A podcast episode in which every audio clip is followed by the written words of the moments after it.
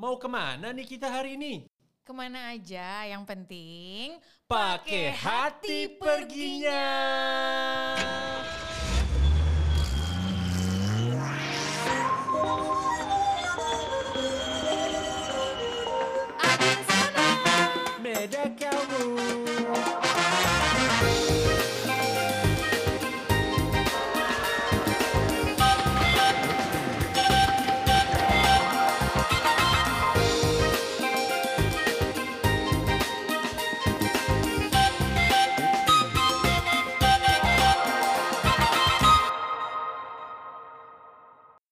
Ya walaupun judulnya seperti itu, ya jalan-jalan di, gue udah langsung Iya, lu- sok tahu banget gue judulnya bakal apa nih, gue lihat-lihat ya, nih. kayak gue ya, ngomongnya langsung di tengah. Heeh, Hmm, bahwa random. ini bukanlah sebuah episode yang akan membahas sangat detail mengenai berwisata di Australia.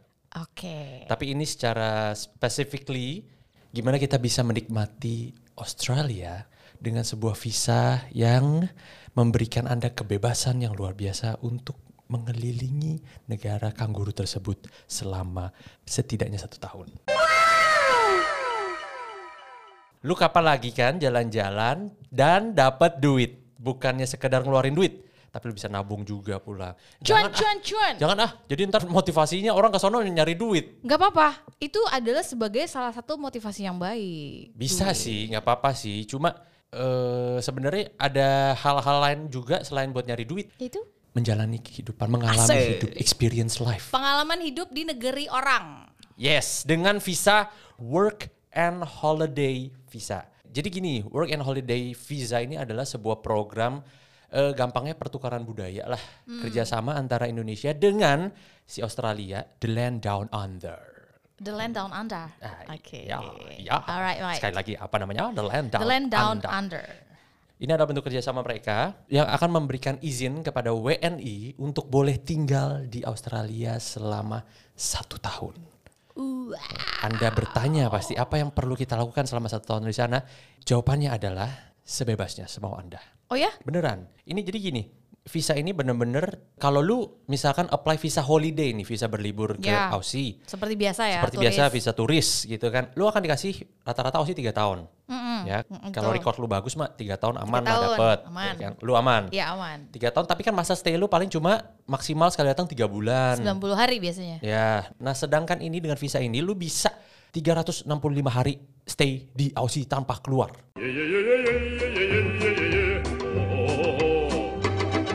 Mantap gak tuh? Banget. Dan kelebihannya lagi adalah Adalah kaget. kaget kan? Iya. Lu boleh kerja untuk membiayai kehidupan lu saat berlibur di sana. Wah, lu berikan tepuk tangan yang luar biasa untuk visa ini. Nah, dan juga si Aussie ini membuka program work and holiday visa ini bukan hanya untuk Indonesia, tapi juga dari berbagai negara seluruh dunia.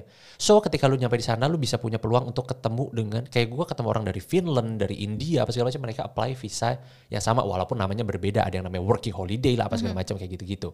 Gitu. Tapi kurang lebih sama konsepnya. Gue bisa share di sini karena gue waktu itu sudah menjalani ini dan buat gue it was the best year of my life so far. Oh ya? Ya. Amazing. Ya, ya itu adalah tahun terindah Kelihatan sih gua. dari mata lo cara ma- ngecerita itu berbinar-binar gitu. Apakah ada pengalaman cinta juga di sana? Hmm, nggak bisa jauh-jauh ya lu Matt ya 2021 Meda. Memang cinta mulu. Aduh, udah lanjut. FYI ya, Meda tuh nggak pernah ngomongin masalah cinta dan Eh. relationship di tahun-tahun 2020 sebelumnya. Ya, tapi entah Boleh kenapa 2021 dilanjutkan? ini Meda selalu membahas relationship. Gila ini baru Open, lu udah Baru mulai berapa open your loh. heart ya. baru eh Ngaku lu. guys, Orang pada bertanya-tanya kenapa lu masih single? uh Oh, jadi, Loh, jadi sebenarnya ini adalah episode prank. Sebenarnya mau bahas gue dong. tentang lu ya. Gila lo. Lanjut. Fokus yuk. Yuk. Bisa yuk. Bisa. Fokus ya. Nah, visa ini, ya Matt, visa ini diper- ada beberapa syaratnya yang akan gue coba eh, mention di sini Iya. yang dengan harapan ini bisa membantu. Mungkin ada teman-teman, ada warga PHP yang tertarik untuk mengambil visa ini. Hmm. Nah, visa ini hanya diperuntukkan bagi mereka yang berusia 18 sampai 30 tahun. Jadi kalau eh, kalian-kalian yang usianya sudah mulai mepet dan ragu-ragu, nggak pakai ragu lagi langsung aja daftar menurut gua. Karena ada opportunity yang memang ada time limitnya, Matt. Oke. Ya, jadi emang ada kesempatan-kesempatan yang ada batas umurnya. Nah, kemudian mengenai latar pendidikan. itu harus setidaknya S1 atau setidaknya sudah berkuliah tapi eh, minimal 2 tahun. Perguruan tinggi sudah menempuh pendidikan di perguruan tinggi ini minimal 2 tahun. Tentunya Aussie ada standar Inggrisnya juga, mereka pakai IELTS minimal poinnya 4,5 Oh. Ya, kecil lah kita Indonesia untuk 4,5 harusnya masih am- sangat aman, Aman. dan sangat wajar. Terus visa ini hanya bisa diambil satu kali seumur hidup. Jadi lu nggak bisa Ngulang. ngulang. Tapi visa ini bisa kan satu tahun ya Matt ya. Iya. Ini bisa diperpanjang jadi dua tahun. Ada syaratnya tapi lu harus selama lu nan- nanti di Aussie ini lu harus kerja di industri-industri tertentu selama minimal tiga bulan. Contohnya biasanya yang teman gua ambil ya pertanian di kebun. Ya lu kerja di kebun lah, nursery. Nah itu biasanya kalau lu dapat kerjaan itu, nih kalau orang-orang yang punya target, ah gue pengen lebih dari setahun di sana, lu apply kerjaan itu, lu ambil kerjaan itu, kerja di sana minimal tiga bulan, lu bisa dapat apply untuk pertambahan satu tahun lagi untuk visa yang kedua. Tapi per 2019 itu sudah bisa bikin third year visa juga, tambahan lagi satu tahun lagi. Enak dong. Dahsyat kan? Terus di sini eh, harus menyediakan juga bukti keuangan selama tiga bulan belakangan itu minimal Aussie dollar 5000 alias sekitar- sekitar 50 juta lah kalau dirupiahin. Oh, bisa lah Itu ya. kecil. Eh, nggak boleh sombong. Nggak boleh sombong. Kurang lebih begitu, tapi tetap harus ada interview. Harus dapat surat rekomendasi dari Dirjen Imigrasi. Jadi dia harus kita harus datang ke Dirjen Imigrasi kantornya, Mhm. interview, dapat surat referensi, baru kita bisa apply itu ke kedutaan Australia lewat VFS. Oh. Lebih detailnya lagi bisa teman-teman cek di whv.imigrasi.go.id. Diulang Nah, lagi. whv.imigrasi.go.id. Sekali lagi. whv.imigrasi.go.id. Ya. Gitu, langsung aja masuk. Oh enggak, gue gue pengen tahu tujuan lu waktu eh gue pengen daftar nih gitu. Apa yang menyambet lu? Jadi pada suatu siang Hari yang, yang cerah, siang yang sangat cerah, makan siang jam makan siang. Gue inget gue masih kerja sebagai budak korporat di salah satu biro perjalanan terbesar, salah satu yang terbesar di Indonesia. Hmm. Di mana itu tempat saya belajar banyak hal, disiksa banyak, tapi belajar banyak juga. Oh, ini kayaknya mau curhat nih. Enggak, enggak, aja. enggak, enggak, enggak, enggak, enggak, enggak. Jadi lagi jam makan siang gue ingat banget tiba-tiba Yes. ada om gue, paman gue menelpon, Bi, apa kabar? Blablabla. Paman gue ini di Melbourne. Oke. Terus dia secara random dia ngomong gini tiba-tiba, Bi, ini di, di sini ternyata banyak anak-anak Indonesia nih, Bi. Mm-mm. Oh, kenapa gitu Om? Belajar kan? Enggak, enggak. Mereka pakai, kamu coba cek deh di website, Hmm. Work and Holiday Visa. Ah. Gitu. Jadi gue dapat info ini dari om gue yang out of nowhere tiba-tiba nelfon gue, dia dari Melbourne. Di tengah kegundah gulanaan sebagai budak kor- korporat waktu itu ya. Betul, di tengah kejenuhan yang luar biasa menjadi budak korporat saat itu, Mm-mm. tiba-tiba datanglah angin segar ini. Gitu. Tapi gue kayak, wah itu sesuatu yang besar dan jauh ya untuk pindah ke negara orang di masa saat itu. Tapi gitu kan lu udah pernah tinggal di negara orang. Betul. Cuma kan maksudnya lu udah settle back lagi di sini walaupun. Ah. Lagian kan waktu itu gue cuma di Singapura. Tetep aja negara Mohon orang. maaf, Jakarta Manado aja Tiga jam. eh eh, tiketnya lebih mahal. nah, itu kan cuma ke Singapura. Iya. Cuma satu jam, satu Hmm. jam setengah. Ini kan Aussie. Nah sebelumnya lu pernah ke Aussie nggak? Belum. Oh, Sama sekali. Jadi tambah pertimbangan ya. Iya, jadi kayak oh ya kayak it's something yang kayak ya jauh lah dari dari pikiran gua gitu kan. Cuma ya udah gue dengerin aja. Ya udah selesai gue tutup teleponnya penasaran. Yup. nyampe kantor numpang internet kantor ya Hmm. kan gue browsing tuh work and holiday visa gue lihat gue cek cek cek cek cek cek ah ya udah gue Cek, cek. apply aja malamnya gue nyampe rumah Langsung. langsung Wow, malam itu kamu gue gercep gercep ya orangnya iya ya? nothing tulus kan Iya, gue iya, pikirkan apa salahnya sih apply doang Iya. Iya kan, gue apply cepet cepet cepet cepet. Yes. Gue I didn't even uh, tell my mom, tell my dad. Gue cuma bener-bener apply aja. Wah kamu mandiri sekali Iya ya. apply aja asal nggak nggak nggak yang kayak minta izin dulu apa gitu Iya, gitu iya. kan iseng. Dah the next the very next day. Gue balik lagi kantor kerja apa segala macam tiba-tiba ada teman gue nyetopin. Lagi lewat kan lagi Yes. jalan gue kan demennya kelayapan kalau lagi di kantor. Jalan-jalan numpang sana numpang sini nyari nyari cemilan apa gitu itu Oh. sampai di satu meja teman gue tiba-tiba dia nyetopin gue dibilang gini bi gue semalam mimpiin lu. Di mimpi itu kita berdua lagi ada di depan opera house Mhm. Sydney Opera House ya. Dan di situ lu lagi pegang kertas dan lu baca kertas itu dan lu bilang ke gue I got it. Abis itu lu lari ngejauhin gue lu menuju ke Opera House abis itu jebret gue kayak lu yakin mimpi lu itu Sydney Opera House banget nih Ah. gitu kan gue belum bilang sama siapa-siapa Iya iya. ya kan lu yakin itu Sydney Opera House banget iya bi yakin banget the dream was so vivid Hmm. gitu kan Gue jadi kayak berusaha untuk menenangkan diri, ambil napas, oke, Buang. tapi air mata menet- menitih gitu kan kayak Menetes. menetes ya, menitih itu apa? Meniti nggak tahu. Iya nggak tahu. Bisa juga. Akhirnya air mata menetes gitu kayak, hmm, oke. That moment, that very moment gue tahu gue akan kausi. Wow. Iyalah, digituin. Ya Orang kan? hari sebelumnya lu daftar terus tiba-tiba ada yang konfirmasi lah istilahnya kan. Kayak Dia nggak tahu juga nggak mau ada. Gue nggak cerita siapa-siapa yang tahu cuma gue doang. Ya udah, bener-bener gue jalanin deh akhirnya dengan segala conviction itu gue jalanin segala prosesnya, medical check, terus kejadian lah itu waktu itu gue inget banget lagi momen di mana Indonesia dan Aussie hubungannya lagi jelek banget Hmm. karena Indonesia mengeksekusi seorang seorang warga negara Australia yang datang ke Bali dan membawa narkoba Ya. gitu. Nah itu dieksekusi mati. Jadi hubungannya jelek nih. Hmm. Kedutaan mau di, mau dicabut lah, apalah segala macam. Pokoknya kayak nggak mungkin lah ya lo iya ke sana. kayak, nggak mungkin lah kayak ribet banget nih urusannya gitu-gitu tapi ya udah gue coba jalanin aja sambil gue doakan juga apa segala macam. Jalanin prosesnya medical check up apa segala macam interview semua lancar semua beres jebret. Enam bulan kemudian visa gue keluar. Akhirnya gue berangkat ke sana dengan benar-benar zero. Iya. start zero. Karena gue benar-benar nggak punya siapa-siapa dan gue memilih Sydney. Gue nggak tahu kenapa gue nggak apa aja? any any city. Any city in lu bisa ke Australia. Sydney Perth Canberra oh apa nama Melbourne Kenapa nggak Melbourne? Kan Darwin, ada your uncle? Nah, gua tidak mau berhutang budi sama orang. Oke. Gak apa-apa ya, gak apa-apa kan? Nggak apa-apa dong. kan? Gua nggak mau hutang budi, gua nggak mau ngerepotin. Mhm. Ngerepotin gue mau sih, gue suka sih. Cuma gua nggak mau sampai Catat ya, abis suka ngerepotin. saat gua ngerepotin, tapi someday ya nggak tahu kita nggak tahu orang kan ya. Iya. Kayak ya gitu deh. Ya, Pokoknya kayak mau nggak mau utang budi lah intinya gua. mau berusaha sendiri. Iya, kenapa enggak gitu kan Kalau ya? mau mandiri mandiri Mandi- sekalian. Iya, ngapain nanggung-nanggung? Ya udah jadi gue memilih Sydney. Tapi memang gue udah udah research juga bahwa Sydney memang lebih rame, Mhm. lebih hidup gitu Iya. kan. Jadi kayak hmm, saya cukup city boy, jadi saya memilih Sydney. Nah terus lu nyari tempatnya gimana? Nah, nih ya, gue gua bisa bisa berkata bahwa memang the power of connection itu nomor satu. Iya dong. Gue yang namanya dapat kerjaan, dapat tempat, dapat komunitas, dapat apa, semua adalah hasil referral dari Ah. dari teman gitu. Jadi pertama untuk dapat tempat tinggal, gue ingat banget ada satu teman gue di kantor yang lama, dia punya seorang rekan yang tinggal di Sydney, Oke. seorang gitaris yang tinggal di Sydney. Akhirnya gue tanya sama dia, Ra, lu punya temen kan di Sydney? Tanyain deh. Tanyain, tanyain deh, gak enak nada itu. Tanyain dong. ya gitu ya harusnya ya. Iya. Ya, gitu ya. Pakai dong, ya jangan dah. tanyain dong Hmm. masih ada space kosong nggak di tempat dia gitu ya udah akhirnya gue kontekan sama dia pas banget seminggu setelah gue nyampe it, oh no no seminggu sebelum gue sampai itu ada satu orang keluar so gue bisa mengisi space-nya dia Gila ya. tapi buat teman-teman yang mungkin nggak punya teman di sana sama sekali Mhm. tenang di Facebook itu ada satu buah Facebook group yang namanya WHV Indonesia buka kurung work and holiday visa Australia bla bla bla.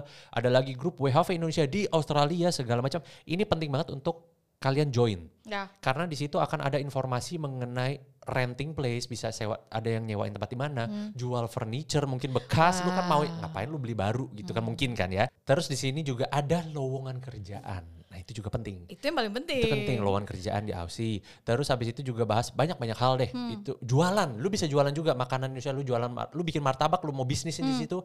Kan orang kangen ya makan Indonesia di sana Iya. juga ya walaupun ada beberapa restoran Indonesia yang tersedia di sana. Iya. gitu cuma kan tetap aja.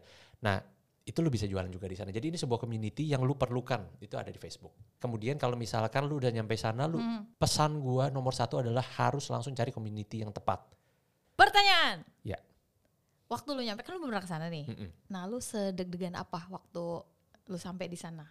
deg-degan sih enggak. Biasa aja biasa banget. Lebih deg-degan ke arah gila nih gue ngapain di sini? gitu. Kayak gue mau ngapain besok nih ya? gitu. Tapi gue udah punya list apa aja yang harus gue what to do listnya begitu gue nyampe. Cara Abi ya. ya pertama yang gue lakukan adalah buka rekening di sana ada bank seperti Commonwealth itu nom- itu yang paling ya cari-cari bank bank Iya. gede aja lah ya kita ya ada Commonwealth apa segala macam buka rekening Eh, kemudian yang kedua adalah beli nomor lokal sana udah pasti dan yang ketiga yang pasti packing packing unpack Iya. eh, barang-barang, lihat apa aja kebutuhannya di rumah itu dan belanja jadinya. Jadi cek ombak dulu Cek pertama. ombak dulu. Berapa lama tuh? Berapa hari? Gua Sampai sebelum lu cari kerja ya? Nah, gua ngibrit karena gua bawa uang pas-pasan, Hmm. pas-pasan banget gitu kan. Jadi gua ngibrit sehari gue selesaiin segala macam administrasi gitu, gitu karena lu apply kerja lu perlu eh, nomor rekening untuk ditransfer gaji lu gitu-gitu Hmm. kan. Jadi itu lu harus nomor satu lu lakukan adalah itu buka Hmm. rekening, cari nomor lokal apa segala macam. Udah itu gue selesaiin semua satu hari gue tidur. The next day, the very next day, gue udah bikin CV dari sejak di Indonesia. Gue cari ke sana, gue, oh gue udah ngeprint juga CV di Indonesia. Puluhan set gue bawa ke sana supaya Iya. gue gak usah ngeprint lagi sana. Iya. The next day, cara gue nyari nyari kerjaan Kerjaannya? adalah tentu tentu eh, online juga ada. Iya. Itu bisa di www.seek.com.au ya sik sik nyari Ya. nyari kerja gitu kan www.sik.com.au atau bisa juga di www.jobsearch.gov.au itu kalau online bisa gitu tapi lama nih gua kan daripada gue pikir lama gitu kan udah gue sekalian itu CV yang gue udah punya yang udah dicetak gua keliling kota situ ya ada restoran gue masukin halo can I speak to your manager apa segala macam gue kasih Yang bener loh. CV-nya ya Tapi nggak ada tulisan terima lowongan. ada bodoh gue masuk aja Wah hebat. Masuk. mana berani. Iya gue masuk, pokoknya gue cari manajernya kalau nggak ada gue titip aja sama staff yang ada di situ. Kalau bisa harusnya ngomong sama manajernya sebenarnya lebih enak supaya manajer lihat oh, oke segala macam. Dari kafe, dari restoran udah gue udah kayak muka muka baja aja deh bodoh amat. Wow, tidak membuahkan hasil apa-apa. Tapi enggak, tapi temen gue ada yang bisa dapat dari dari itu. Jadi again, Berapa berapa Case by CV yang lo masukin satu hari? sehari bisa 20. Eh ujung-ujungnya akhirnya gue dapat kerjaan itu dari teman. Eh, cuy, ada kerjaan nggak? Apa segala macam? Bi, bisa nih kerja aja di tempat gue. Akhirnya dia eh, jadi macam- macam-macam. Jadi lu selama menjalani WHV ini, lu bisa kerja apa pun yang lu mau ya yang ya asal dapat kerjaannya Iya. gitu kan gue gue barista iya gue di event iya gue di hotel iya eh, di restoran iya segala macam. Dan yang paling capek gue di sini mengalami satu pekerjaan yang gue benar-benar capek banget pekerjaan tercapek yang pernah gue alami seumur hidup gue Yaitu? adalah menjadi housekeeping di hotel sebuah hotel bintang 5 di ko- tengah kota Sydney. Gue kerja cuma 4 jam itu rasanya udah gua ka- udah kayak gua kerja 8 jam di tempat lainnya. Sampai capek itu sampai setiap kaos kaki yang gua pakai sobek sampai celana gue juga selalu sobek karena saking harus bangun bangun berdiri jongkok berdiri apa segala macam seret sana ke sini sini Berarti lu Ja- jago ini dong, eh, beresin tempat tidur. udah jago sekarang Wow.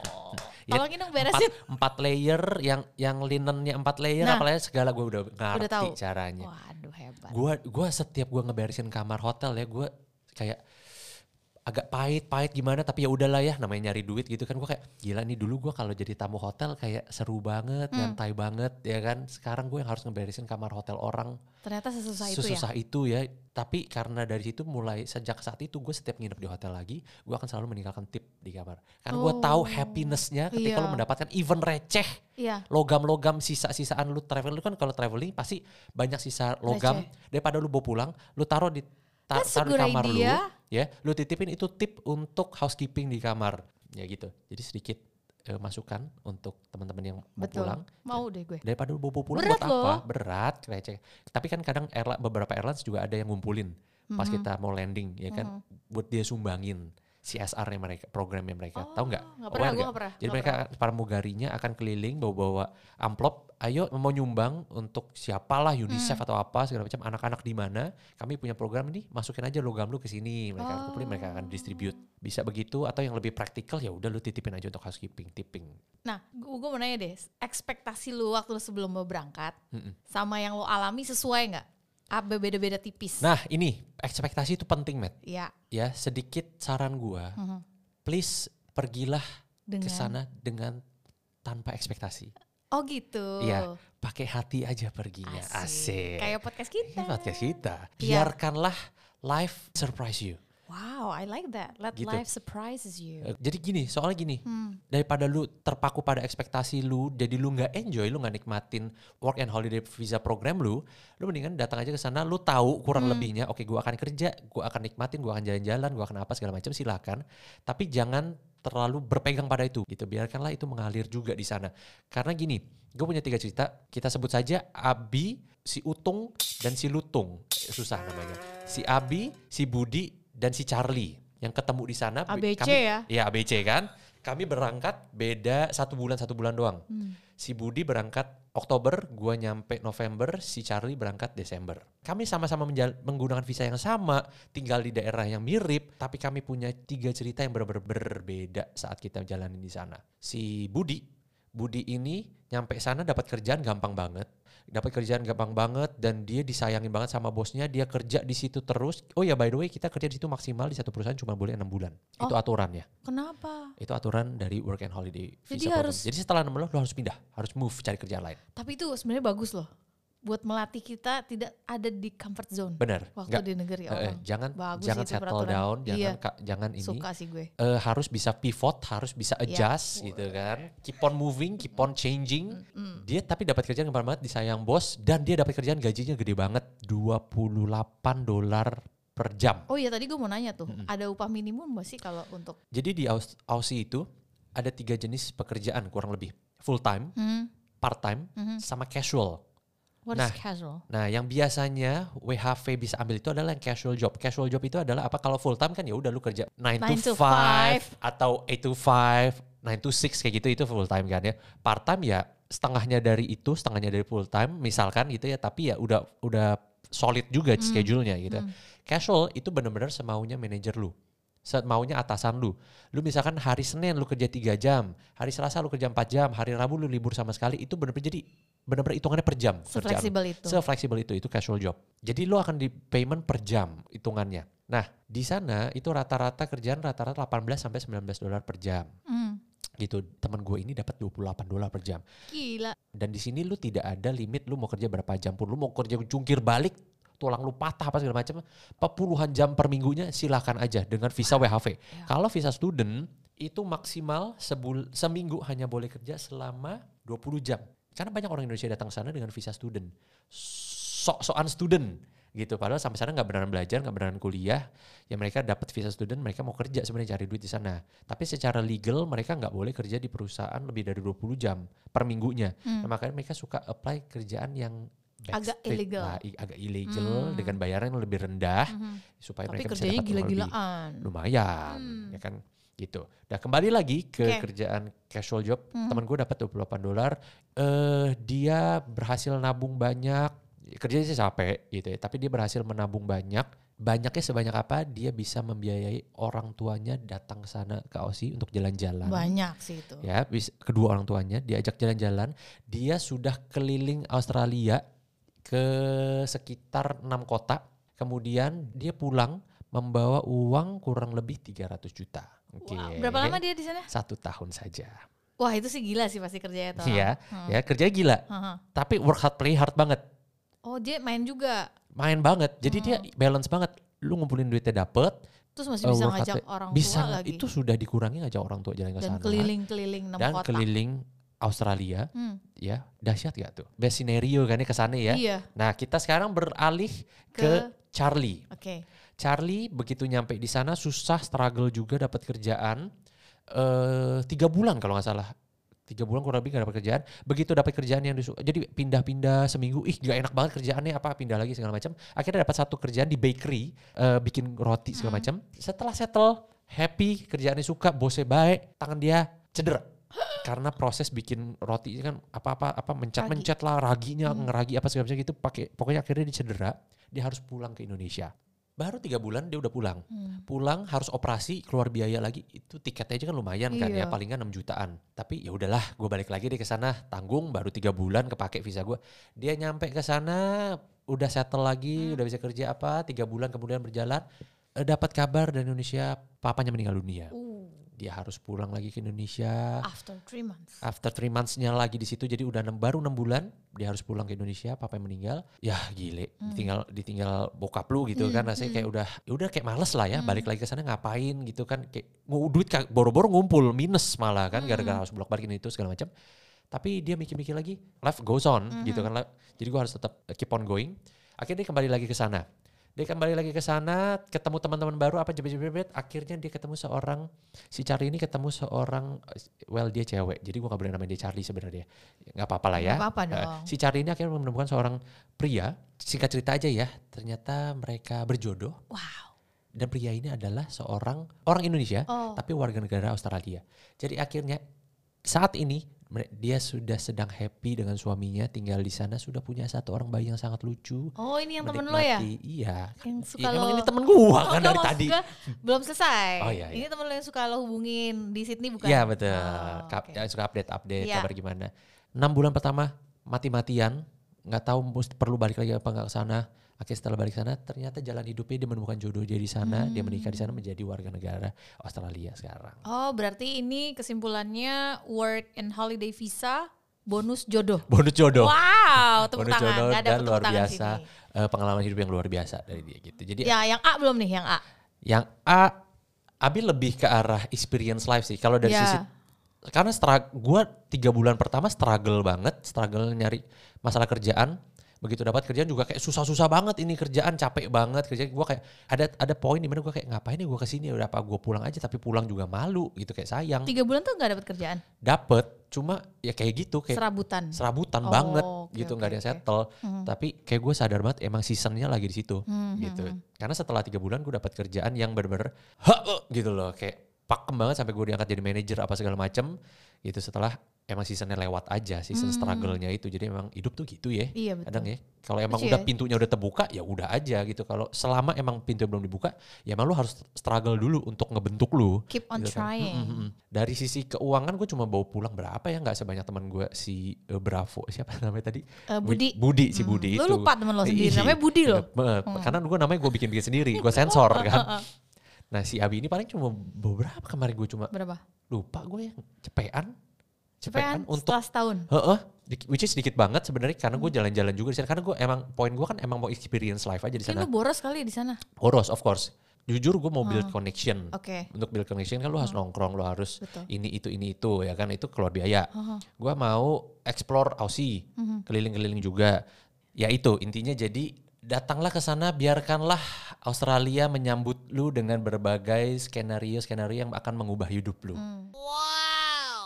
Ketika lu keluar dari comfort zone lu Iya. dan ketika lu ada di posisi di mana lu nggak punya safety nets lagi, Hmm. jadi lu ngelewatin jembatan terus lu bakar, jadi lu nggak bisa. There's no No turning back. no turning back. The only way is to go forward, to move forward. Alright. Gitu. Jadi nice. ketika ketika lu sampai di situ ya udah That's a great lesson, Smart. It, it is, mate. It is. Aduh gila ini bagus banget. I like this episode. Oh my god, I think this is going to be the uh, the most favorite episode. Apa sih, Matt?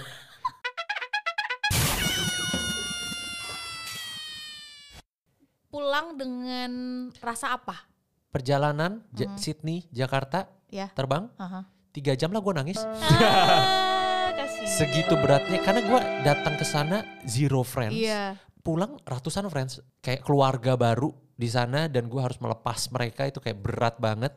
Berarti lebih berat di Sungguh. temennya, dong. temanannya. The people. Oh iya Karena sih, setelah itu Betul. dua tahun kemudian gue balik ke sana teman-teman gue udah juga udah pada bubar. Ada Hmm. yang for good ke Indo lagi, ada yang pindah ke Melbourne, ada yang ke mana ini itu segala macam. Dan Sydney tidak seindah itu. Hmm. Jadi yang membuat Sydney indah saat itu adalah the people. Iya. It's always like that for me. Iya. Buat gue. Iya, ternyata seperti Hmm, itu. Gue iya. pikir, oh memang gue cinta aja sama Sydney-nya. Ternyata ketika gue datang sana, teman gue udah gak Iya. ada lagi sana. Kayak kok Hampa ya? aja Jadi buat temen-temen nih yang lagi udah mulai berpikir ke manakah hidup ini akan ku bawa. Butuh eh, hiburan lebih. Suasana but- baru. bukan, bu- butuh melempar dirinya keluar dari comfort zone. Iya. Butuh new adventure. Hmm. Ini adalah opsi yang sangat gue suggest. Dan menarik banget. sangat menarik. Ya kurang lebih begitu. Gue tahu episode ini nggak terlalu technical. Mhm. Gue lebih mau share keseruannya. Apa sih pengalaman personal gue di sana. Tapi kalau misalkan warga PHP di sini ada yang pengen tahu lebih mengenai teknisnya di sana segala macam mengenai visa, mengenai interview, mengenai apa, kalian bisa DM aja ke gue at Abilesmana.